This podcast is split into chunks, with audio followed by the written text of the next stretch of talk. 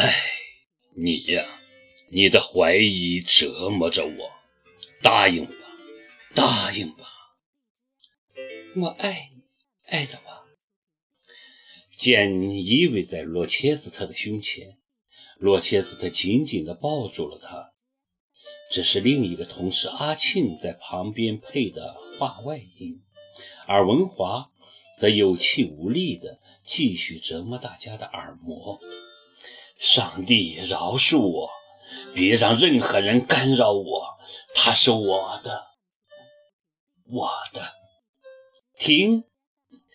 冯克终于忍无可忍了，在玻璃房外做了停的手势，猴子似的跃上前，冲着录音机房张牙舞爪。文华，我的大爷，你今儿是怎么了？感觉，感觉，我要的是感觉，不要你念课文。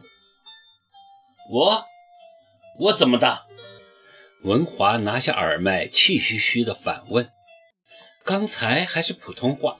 马上就换成了长沙话。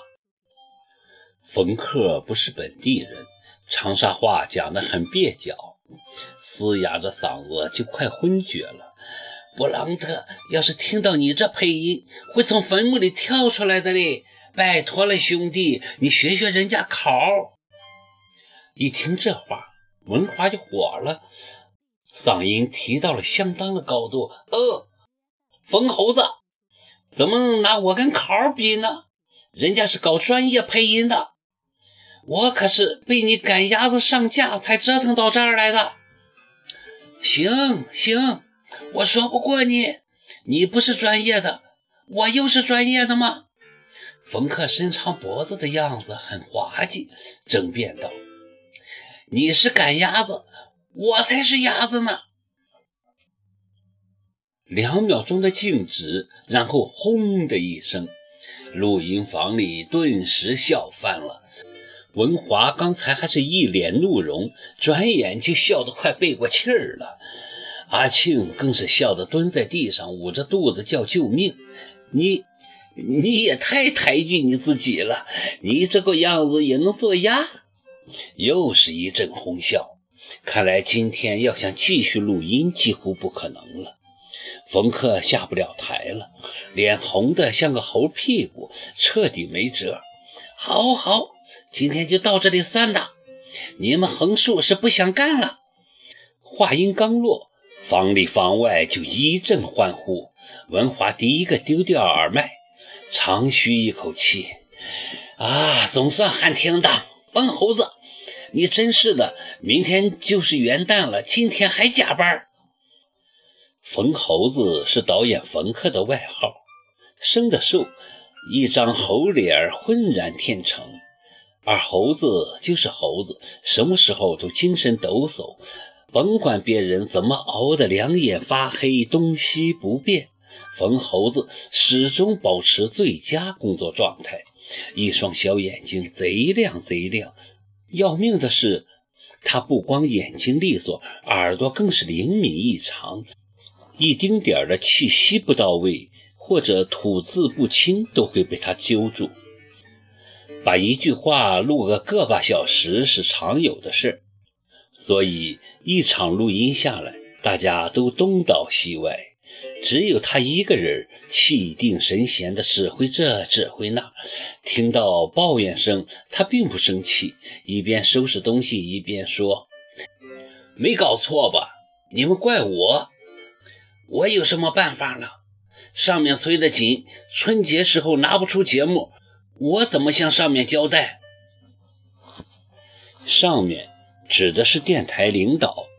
马上就是台庆五十周年了，台里为了吸引听众，推出世界名著系列广播剧。事实证明，名著的魅力加上完美的配音，这样的节目相当受欢迎。每次一推出，就会在观众中掀起一股名著热潮。台长老崔自称猴王，非常拥护年轻人，带领一群忠心耿耿的猴们，决定将这个全新的文化理念发扬光大。尽管台里经费紧张，也没有影响简爱的正常上马。为了赶档期，以冯克为首的节目组已经连续奋战了十几个昼夜，也确实挺累的。我晚上做节目，白天录音，体力已是严重透支。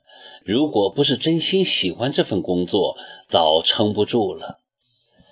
因为自从数年前在齐树杰的干预下终止配音工作后，我已经很久没有体会过这种戏里戏外交错重叠的感觉了。不知为什么，我很迷恋这种感觉。